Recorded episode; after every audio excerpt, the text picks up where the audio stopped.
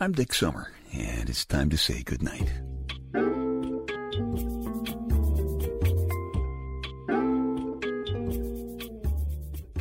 This is a quiet place to rest your head, a safe place to hide a hurting heart, a gentle place to fall.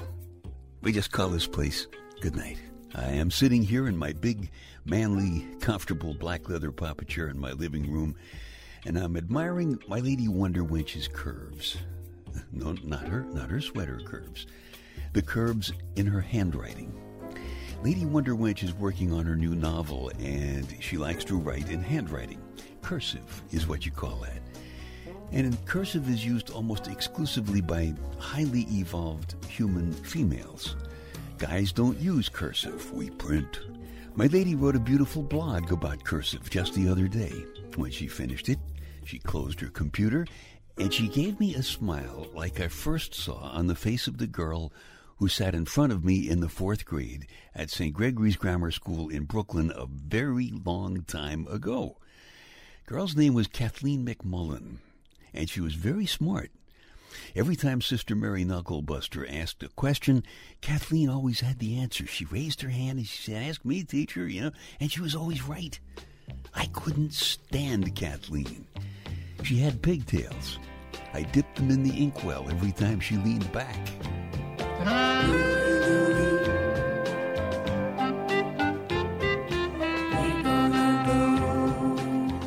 Louie Louie generation folks are the only people on the planet who will remember pens that used ink. You see, ballpoint pens were very expensive in those days, and we used ink pens at St. Gregory's. They were called fountain pens because you filled them with ink. Inkwells were the holes in the desk where you kept your bottle of ink. Ink was what you used in your pen, and inkwells were where you dipped Kathleen McMullen's pigtails at every opportunity. That's the distinction. I am convinced that Kathleen McMullen skipped right past printing. I think the day she was born, she probably wrote a very ladylike thank you note on fancy stationery to her mom and dad in cursive. the only time I ever heard Sister Mary Knucklebuster purr was one afternoon while she was watching Kathleen McMullen's execution of what at the time was called the Palmer method of cursive writing. I'm pretty sure that that Palmer person was a woman. Guys print, except for those few very highly evolved guys who become doctors or registered pharmacists. We print. We don't do cursive. We print so we can make ourselves understood by other guys. Printing is strong and simple, like men. Cursive flounces along, all smart and sexy and curvy, like women. We print, they curse. It's that simple.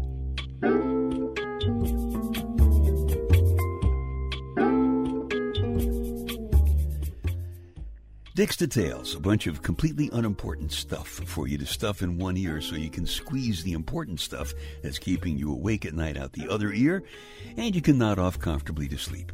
The smart guys in the white lab coats tell us that nobody really knows the exact age of the human race.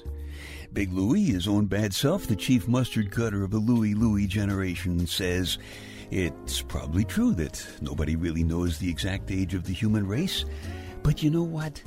It's old enough to know the hell better than what we're doing, that's for sure. Smart guys also tell us that our bodies contain about 30 billion fat cells. Some of us more. Been to the beach lately? And elephants aren't afraid of mice, but they are afraid of bees. Me too. Dick's Details. They take your mind off your mind. Housekeeping here. If you like these podcasts or the spoken word story CDs at dicksummer.com or my book, Staying Happy, Healthy, and Hot at amazon.com. Shameless plug. If you like any of those, would you please tell a couple of friends because they might like them too? And of course, you would be doing me a favor. So thank you very much. Printing and cursive make English look like two different languages. And English is complicated enough. It's actually three different languages. There's the printed kind, the cursive kind, and the spoken kind. The spoken kind goes off in all kinds of different directions. Talk about complicated. I mean, how are we supposed to know that a fjord is not a Scandinavian car? And a myth is not a female moth? And mosquitoes are not people who live in Moscow? And in Brooklyn English is even more complicated. I mean, if you see a word that's spelled D-I-V-A, you would be excused if you are a New Yorker if you thought we were talking about somebody who jumps into a swimming pool, right? A D-I-V-A, sure. Oh, by the way, speaking of Brooklyn, in the old days, the really old days, I remember hating all girls in the fourth grade. But most of all, I couldn't stand Kathleen McMullen. But then in the fifth grade, something happened. I remember I still hated girls, but for some reason, I began thinking that if I ever stopped hating girls, I'd probably stop hating Kathleen McMullen first. And then, I don't know what kind of summer camp Kathleen went to after fifth grade, but I got to tell you, when she came back in September for sixth grade, there were drastic changes in her, which produced very drastic changes in, in my attitude towards girls in general and Kathleen in particular. The hormones started howling. You know, sometimes howling hormones like that are funny, but uh, sometimes they're not. There's a story about when they're not in the Night Connections 3 personal audio CD. Story is called Growing Up Fast. Time to face a decision that you really never thought you'd have to make. Some decisions you shouldn't ever have to make. Certainly not at your age. And certainly you shouldn't ever have to make them twice. Until now, your biggest concern was being short at the cash register in the supermarket where you work and keeping the produce manager's hands where they belong. You're very young, and you really like that. You're curious to know what wonderful things will happen in your life. You also like music a lot, and musicians, especially bass players. There's something about the deep power in those low notes that gets you very hot and bothered, especially when they're played by a particular tall, long haired, quiet, kind of shy guy you've known for a while. You're a good girl, and you like that. Just never thought this would happen. Doesn't seem fair. Having sex just once and getting pregnant? Well, as he says, life isn't always fair. That's one thing he always says. He says a lot of things that you never expected to hear. When you told him that you're pregnant, he didn't even look away. In fact, he smiled and he said, Well, wait for me after the show. And you did. You told him an abortion costs $500, and I could use some help with it. He just took you for a long walk and a longer talk. It started with a very evasive sounding, Are you sure? And then when you said yes, he just picked up your hand and held it for a long time. He's a truck driver and handyman during the day, and he plays in the band on weekends. His hands are rough from working, but somehow very sensitive, probably from the music. His voice is amazingly calm. Let's talk, he says. I'll get the money for you, of course. It'll take me a couple of weeks, but let's get to know each other. I mean, in other ways.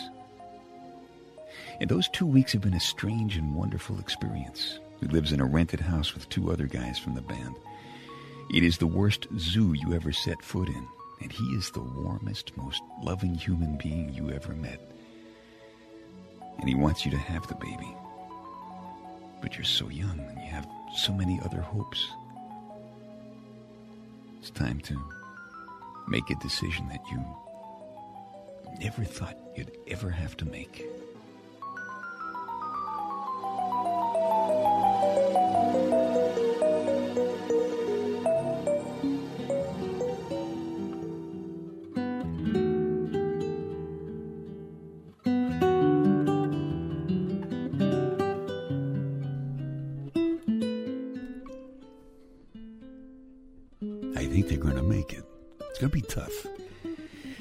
Think she's going to have the baby.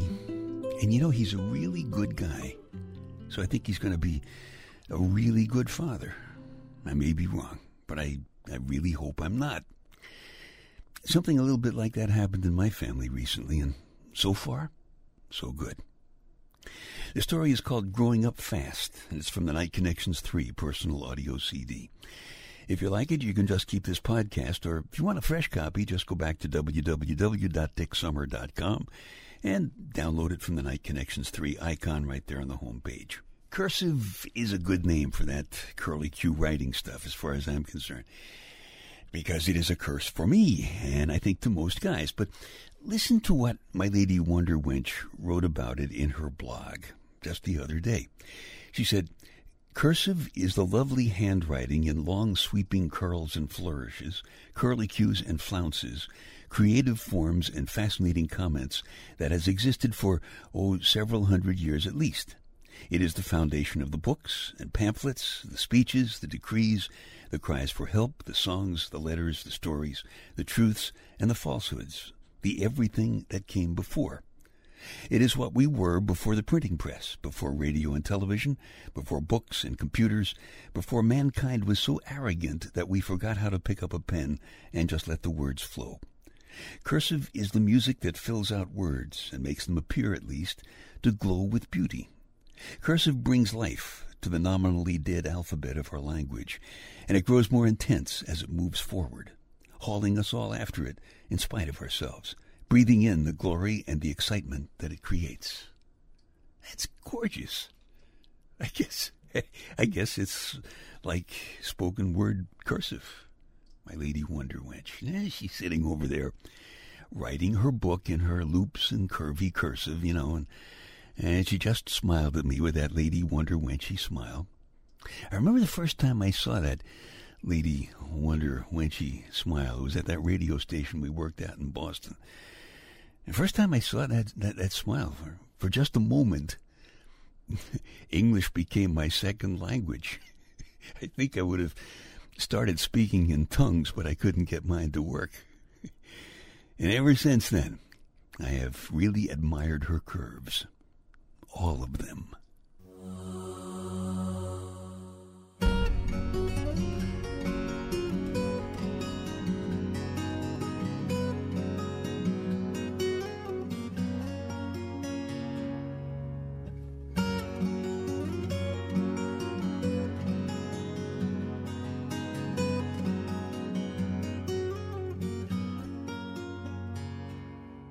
Okay, time to tuck you in now.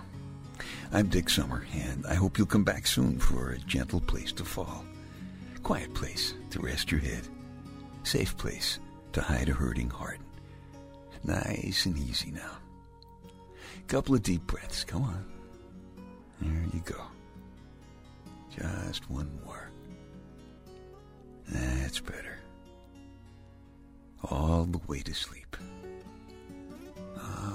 to sleep. Good night.